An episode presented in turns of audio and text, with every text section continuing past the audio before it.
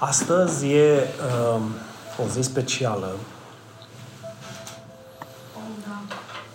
Astăzi e ziua când Billy l-a uns pe, pe Călin ca și diacon. Și a încheiat un legământ aici, în altar, un legământ de slujire, un legământ de viață, un legământ de parteneriat, un legământ de colaborare cu Domnul, cu biserica, cu Billy, care cred că ne salută din ceruri alături de Dumnezeu, alături de Isus, în acea mare, în acel mare nor de martori care privesc spre noi și spre credința noastră.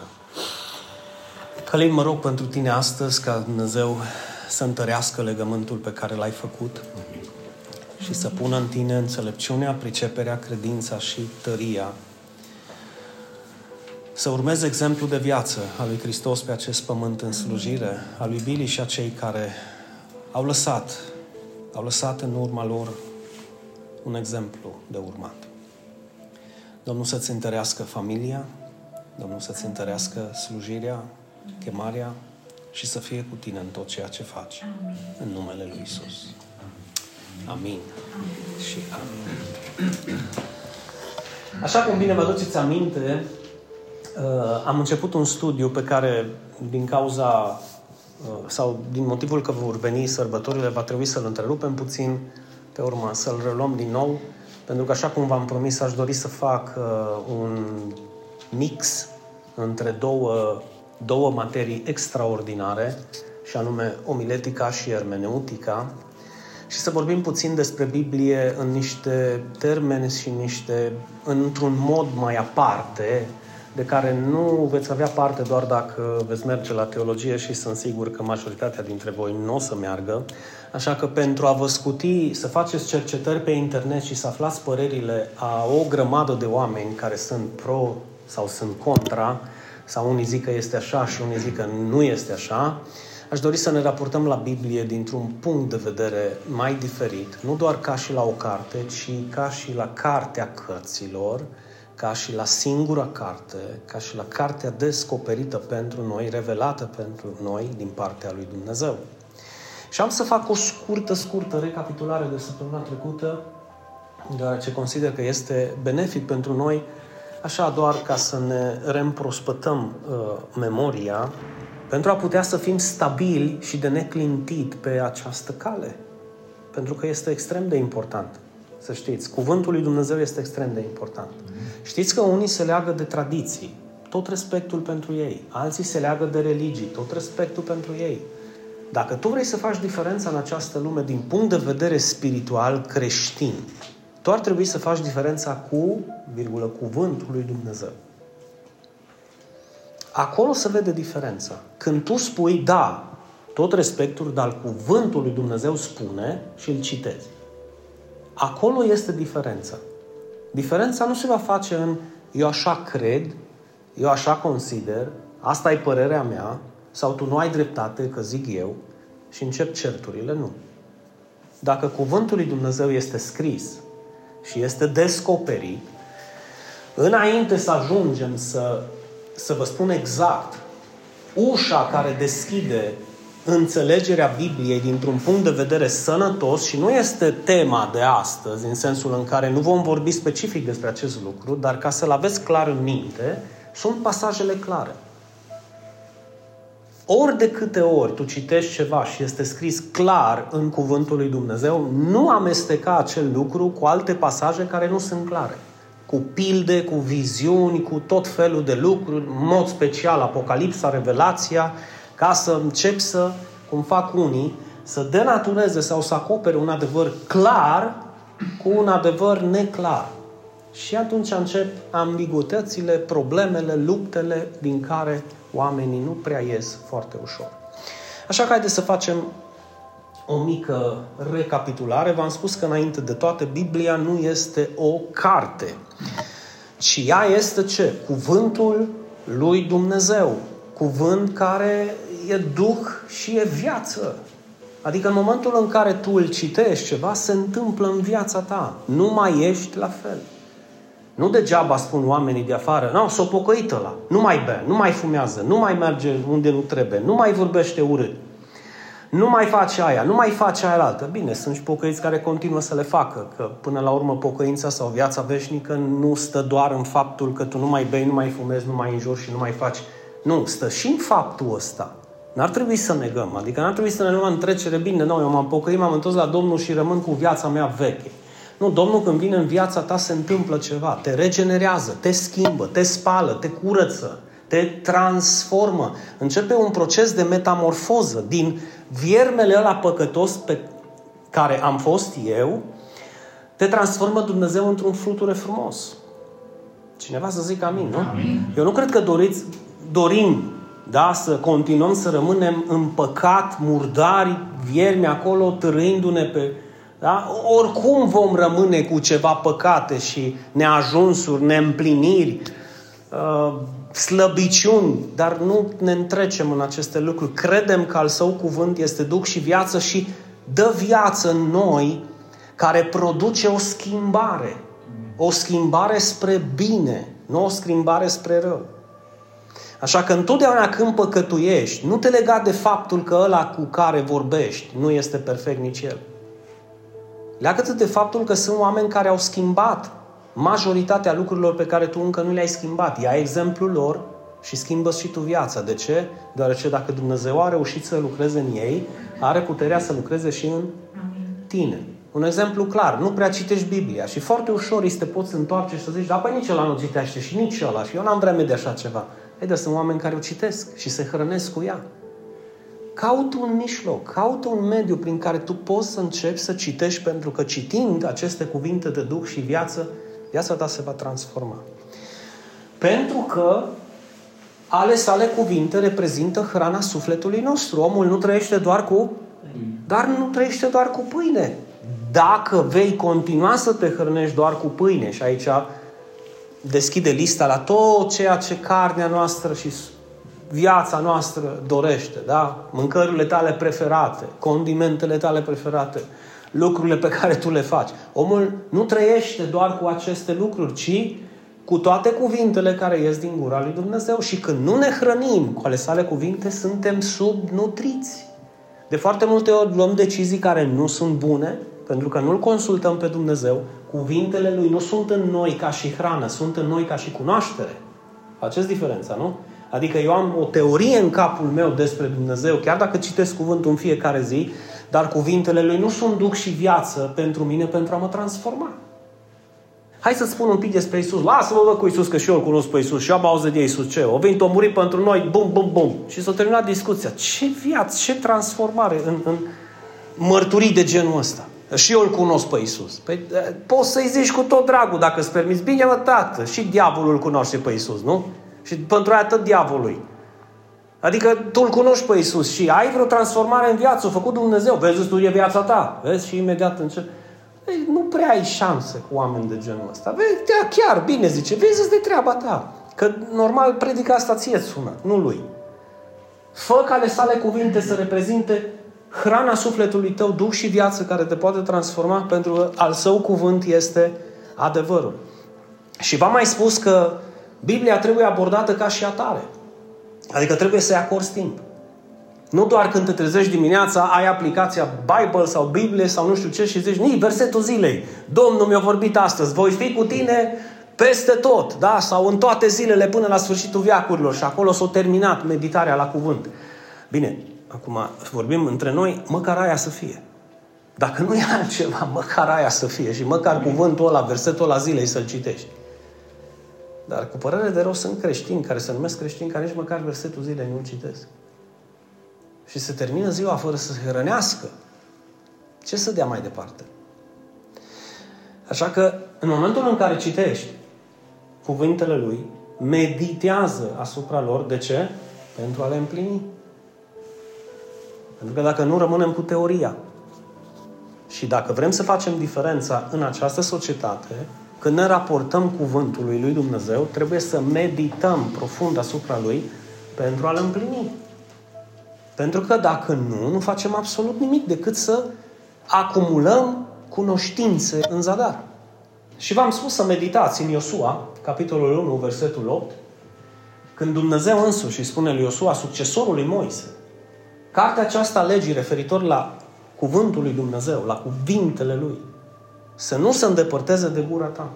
Și pentru a nu se îndepărta de gura lui, trebuia să fie în inima lui și în viața lui.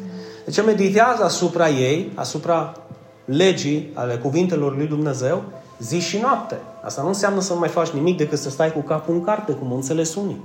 Și nu mai mers la servici, nu și-a mai văzut de familie, nu mai făcut nimic, nu mai semănat pământul, că el stă cu capul în carte, că Dumnezeu i-a zis. Vedeți unde se poate cădea în, în fanatismul spiritual. Nu, meditează asupra ei zi și noapte, că dacă tu pui fasole în grădină, tu poți să meditezi la cuvântul lui Dumnezeu punând fasole în grădină, că nu te, nu, deci absolut nimeni nu te deranjează. Poți să stai să te odihnești meditând la ceea ce ai citit. Ei, dar dacă nu l-ai citit? Și Dumnezeu continuă să-i spună lui Iosua, dacă vei medita asupra ei și nu se va îndepărta cuvintele mele de gura ta, de viața ta, vei reuși oriunde vei merge. Știți că sunt unii care zic, mă duc acolo ca să reușesc, mă duc dincolo ca să reușesc, mă duc acolo departe să reușesc. Cu Dumnezeu poți să reușești și aici, oriunde. Nu e nevoie de mers undeva anume, pentru că Dumnezeul care este acolo este și aici. În alte cuvinte, ca și o ilustrație, soarele care se lucește peste Germania se lucește și peste România. Ziceți amin. amin. Deci aceeași binecuvântare este și astăzi aici, cum este și astăzi dincolo. Pentru că promisiunea este nu pentru Iosua doar, ci pentru toți cei care fac din al său cuvânt mâncarea lor de zi cu zi, cugetă la aceste cuvinte și Dumnezeu îi spune nu doar că eu voi fi cu tine oriunde vei merge și vei reuși oriunde vei merge, vei și prospera. Și prosperarea nu înseamnă doar situație materială. Amin. O viață prosperă înseamnă prosperă din multe puncte de vedere. Va depinde, zic eu, Dumnezeu este adevărul. Va depinde într-o mare, mare măsură prosperitatea ta de viață dacă tu vei lua în considerare cuvintele Lui cu toată seriozitatea sau nu. Va depinde. Va depinde dacă El va fi cu tine unde mergi, dacă vei reuși în ceea ce ți-ai propus, sau dacă nu. Va depinde dacă vei cugeta și vei medita și ultimul lucru ce l-am spus în dreapta sus și vei aplica cuvintele Lui în viața ta. E spre binele tău. Nu vei face treaba asta, Dumnezeu va rămâne Dumnezeu. Dar tu nu vei rămâne la fel.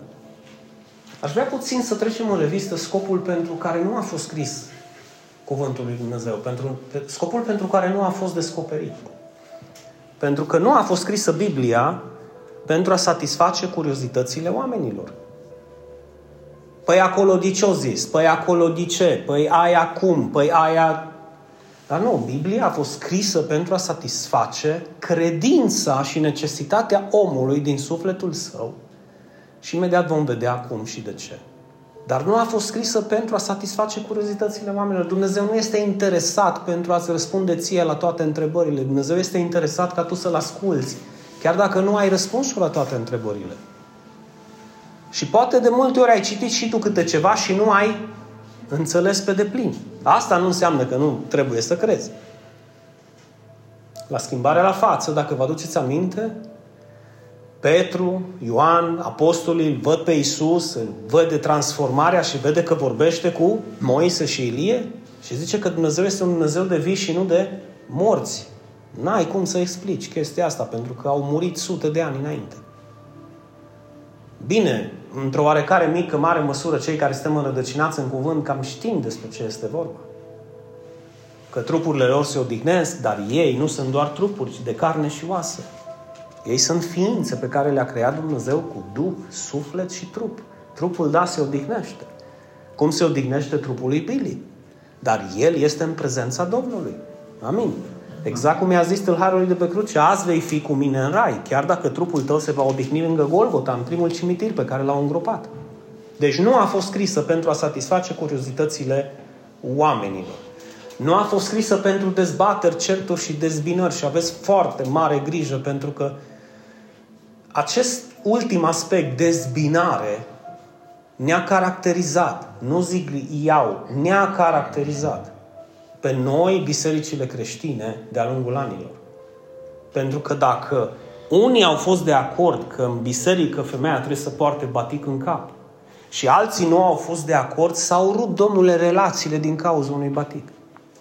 S-au rupt, domnule, relații pentru că unii cred că trebuie să îmbrace într-o culoare și alții într-o altă culoare.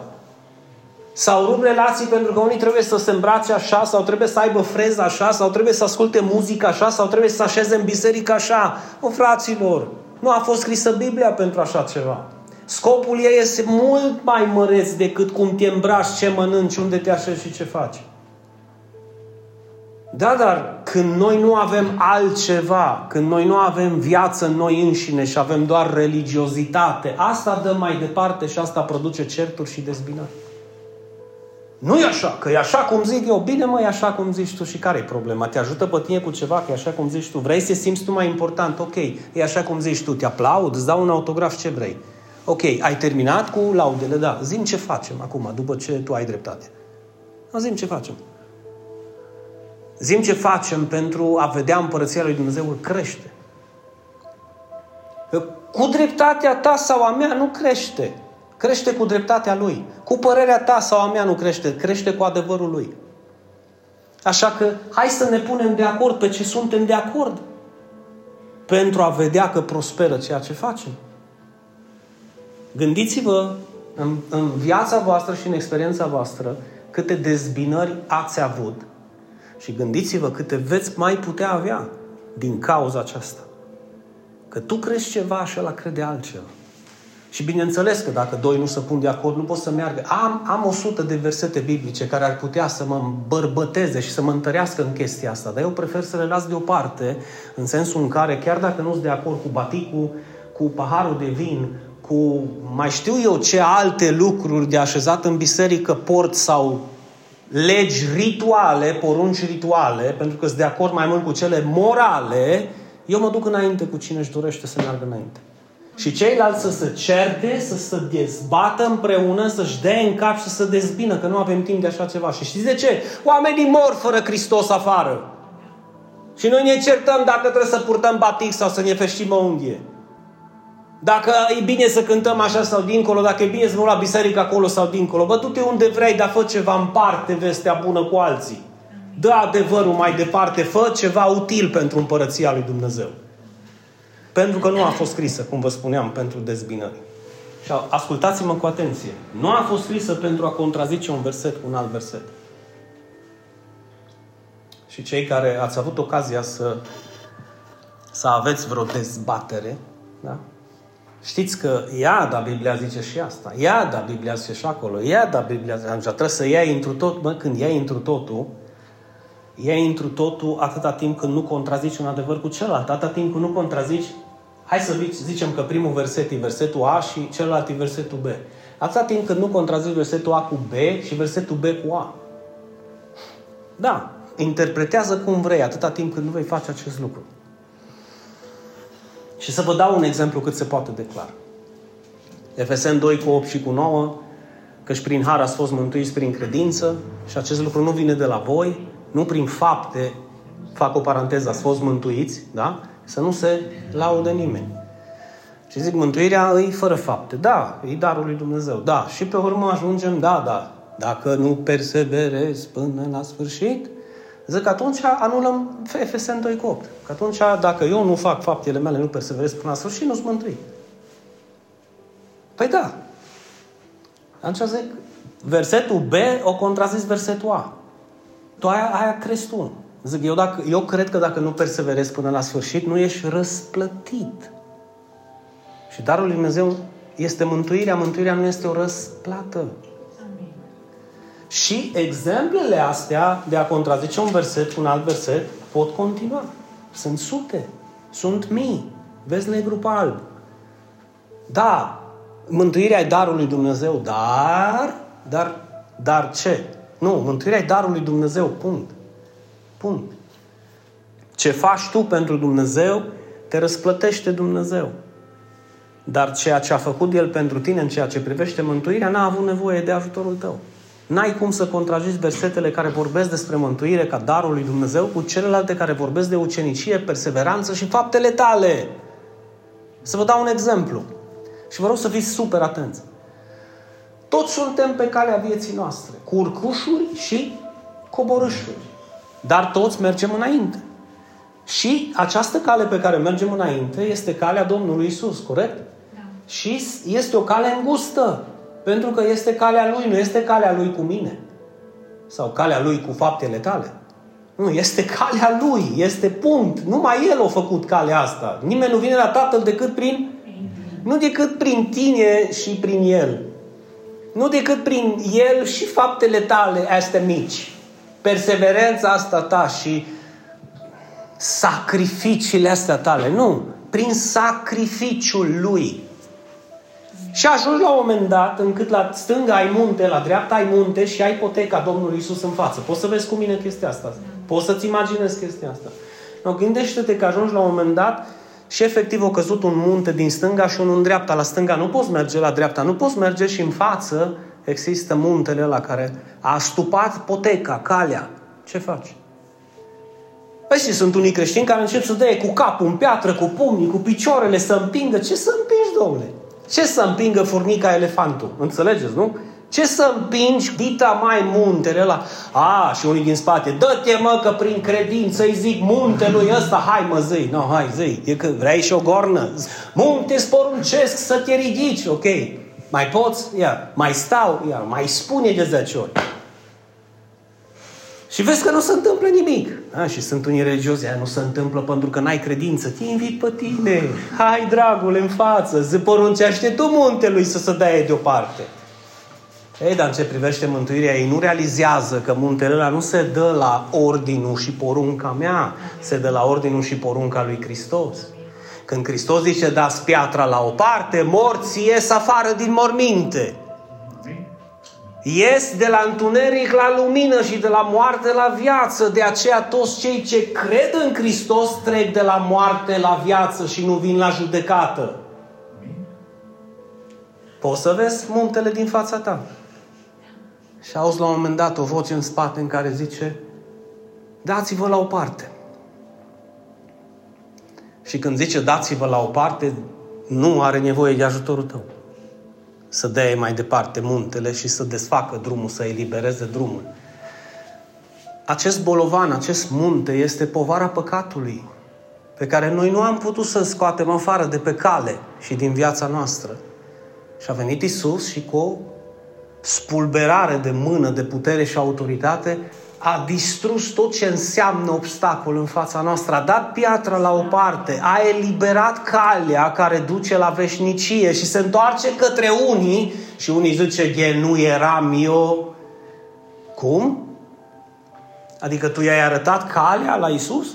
Tu i-ai spus la Isus cum să dea piatra la o parte? Adică ce atribuții, ce, ce contribuții ai avut? Cu ce l-ai ajutat pe Isus? Înțelegeți de ce mântuirea este fără fapte, să nu se laude nimeni. Nu te lăuda. Că n-ai de ce. Iisus nu a avut nevoie de ajutorul tău să dea muntele la o parte, cineva să zică amin. amin. Așa că versetul A nu se poate contrazice cu versetul B și viceversa. Dacă mântuirea e fără fapte, las-o așa, că o să ai o problemă dacă nu o lași așa. Și Biblia nu a fost scrisă pentru a contrazice aceste adevăruri clare. Nu. Nu a fost scrisă pentru ca tu să-ți formezi o doctrină din anumite versete biblice pentru a lovi celelalte doctrine cu versetele tale. Pentru că ajungi la certuri, dezbinări, dezbateri aiurea și până la urmă va fi doar o pierdere de vreme și o viață irosită. De ce a fost scrisă Biblia? Ioan spune când își termină Evanghelia, în capitolul 20 cu versetul 31, că toate acestea au fost scrise să ajungem să credem că Isus este Hristosul și crezând să avem viață veșnică. Este ca și cum ai sta în fața celui munte și vine cineva și îți spune Mă, fratele meu, toate acestea le-am scris ca voi să ajungeți să credeți că Isus dă muntele la o parte și crezând să puteți să continuați drumul până la destinație fericiți și să ajungeți cu viață la sfârșitul alergării voastre.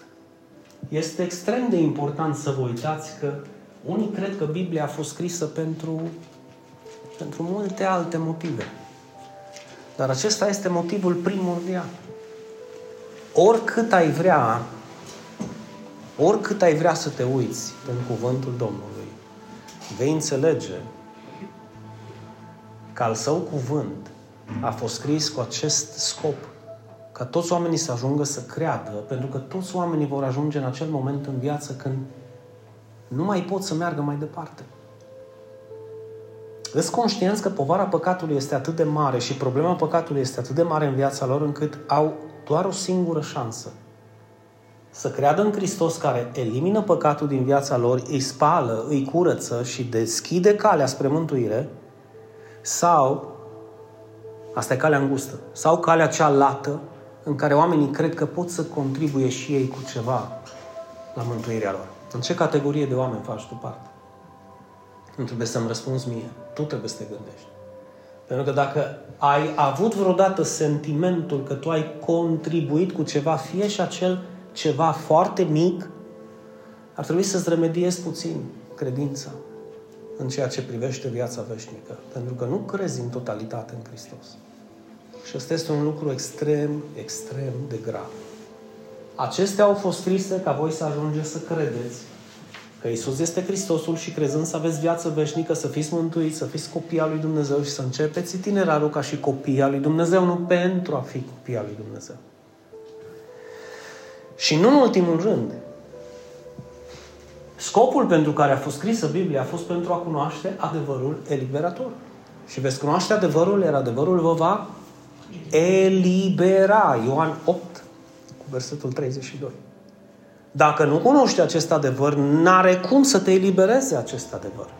Spune-mi tu cu păcatele și problemele din viața ta cu care te-ai luptat, ce biruințe ai avut și ce reușite ai avut.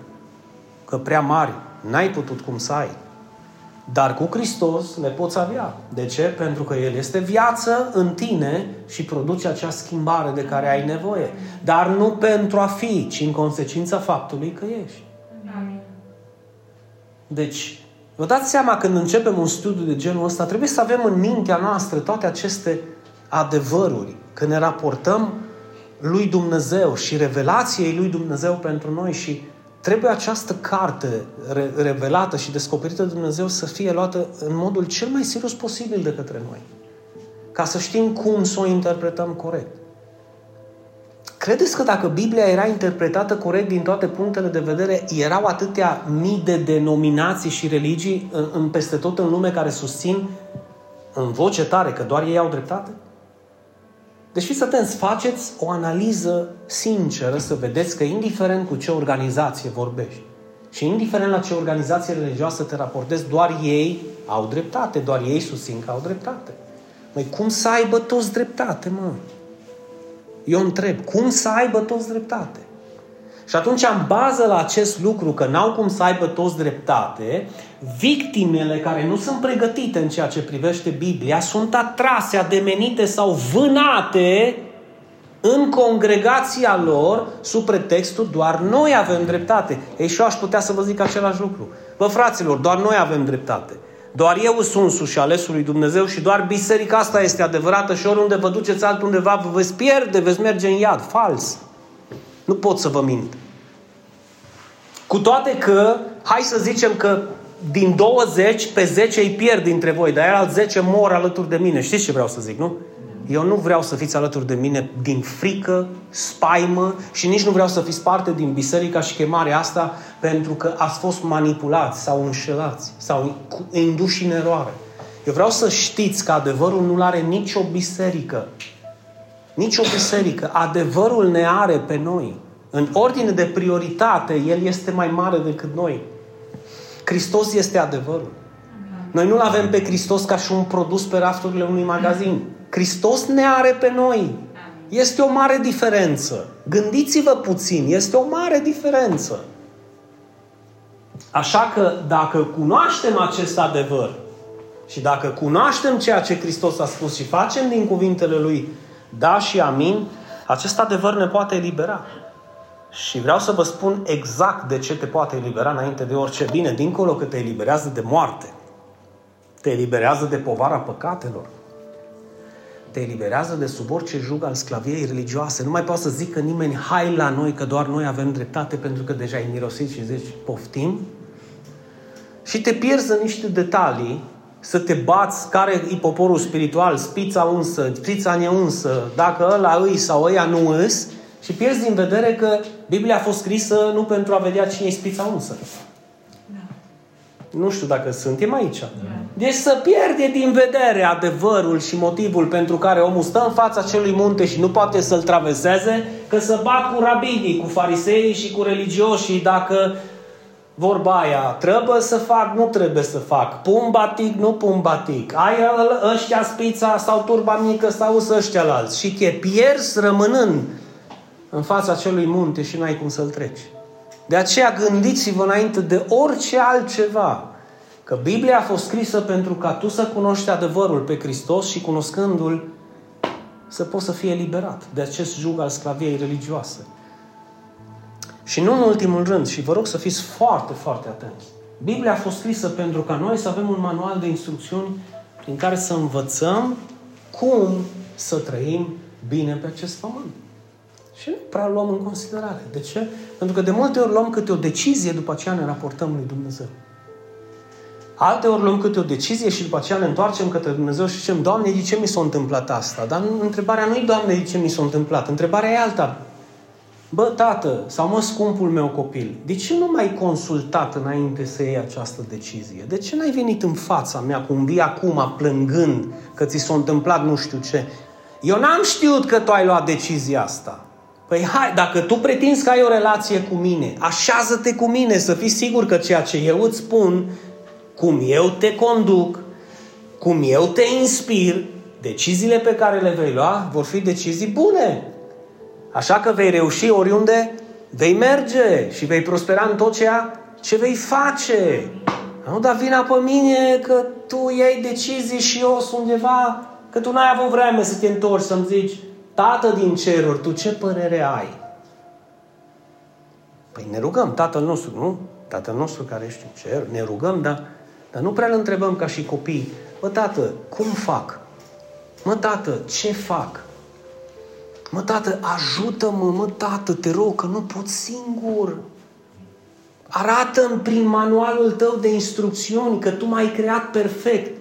Până și o veioză are manual de instrucțiuni, îți dai seama? Vedeți că trebuie să luați cablu, să-l desfășurați, să-l bagi în priză, să nu-l bagi la 3.20, că funcționează numai la 2. Înțelegeți? Mă zici, bă, da, o veioză. Când, când vreodată ți-ai luat un televizor și ai citit manualul de instrucțiuni? Ce-a fost primul lucru care, sac, pac, vezi, merg canalele, dă acolo, ai învățat. Este și normal că foarte mulți creștini vin așa la Dumnezeu. Gata, l-am ales pe Dumnezeu, l-am mărturisit pe Dumnezeu, acum mă duc și fac și drec și ai impresia că El va fi cu tine în toate. Dacă tu vei continua să meditezi, El a fost cu tine. El ți-a dat viața veșnică. Tu nu trebuie să zici nimic, ca nici să faci nimic, doar să crezi că El dă muntele la de, mai departe și poate să-ți deschidă drumul spre veșnicie. Dar pe drumul acesta sunt foarte multe lucruri care tu trebuie să pleci urechea la Domnul Dumnezeu. Și plecând urechea, să poți să fii sigur că El te va răsplăti într-un final. Rămânem aici astăzi. Da? Că Biblia nu este doar o carte cum ar trebui abordată dincolo de cuvinte. Da? Care a fost motivul pentru care nu a fost scrisă și care este motivul pentru care a fost scrisă și să-l nu știu, să vă îmbogățiți cu, cu aceste adevăruri pentru a avea o viață fructiferă și roditoare. Pentru a ne putea bucura împreună de această lucrare. Ne raportăm la cuvântul Lui. Și aș vrea să închei spunându-vă că ale sale cuvinte pentru Dumnezeu au o deosebită importanță și să știți că El și-ar dori ca noi să le luăm în considerare. Te-ai simțit vreodată defraudat? Te-ai simțit vreodată înșelat când cineva ți-a zis un lucru și a făcut un altul? Este ca și cum ți-a zice, hai să facem cu tare lucru și tu te trezești că îl faci singur. Asta ca să nu mai vorbesc de faptul că face invers și te poate trăda, te poate bârfi, poate să ridice cum a ridicat Cain piatra de jos să te lovească. Te vei simți trădat, te vei simți înșelat, te vei simți rău. De ce? Pentru că a spus una și face cealaltă. Ei, nu fi așa. Pentru că dacă Dumnezeu îți promite ceva în cuvântul său, El nu va face altceva. Și dacă tu i-ai promis ceva lui Dumnezeu, nu face altceva. I-ai promis lui Dumnezeu că vei fi cu El? Cum El ți-a promis că va fi cu tine până la sfârșit. I-ai promis că vei fi cu El? Promite-i. Promite-i, leagă-te în legământ sfânt. Doamne, voi fi cu tine până la sfârșit. Dăm putere să fiu cu tine până la sfârșit. Dăm putere să-ți onorez lucrarea, dăm putere să-ți onorez familia, dăm putere să-mi onorez familia. Dăm putere să fiu acel creștin adevărat atât în casă, nu doar la biserică duminica. Să fiu un exemplu de urmat în tot ceea ce fac. Cuvintele mele să fie da și amin. Nu să fie ca apa de ploaie sau ca vântul când sus, când jos. Să fiu statornic pe cale. Oamenii să poată baza pe mine. Să nu fiu un om care inconstant, care odată zice galben, odată și albastru, care se înșală pe el însuși, să fiu un om adevărat, în care ceilalți pot să se sprijine. Un om care să aibă o mână întinsă, un umăr pus, ca să poată să meargă ceilalți mai slabi în credință cu el mai departe. Toate aceste lucruri vor fi da și amin dacă tu vei lua în considerare cuvintele lui. Și le vei lua la modul cel mai serios posibil, deoarece el îți cere aceste lucruri. Și dacă bisericile sunt subnutrite și sunt pline de oameni care nu fac aproape nimic în biserică decât la asista o la o slujbă, este pentru faptul că nu iau în considerare cuvântul lui. Motive de rugăciune. Roagă-te pentru biserică, pentru lucrare. Roagă-te ca Dumnezeu să ne dea biruință în acest an care vine, că va fi un an provocator, să zic eu, din multe puncte de vedere și vrem să vedem reușita și binecuvântarea și victoria și biruința Lui peste noi. Și roagă-te ca Dumnezeu să ne dea putere să mergem înainte pe această cale și să fim lumină în lume, ca ceilalți să poată să o primească prin noi, Dumnezeu să-și poată împărtăși lumina, adevărul și dragostea prin noi în alții.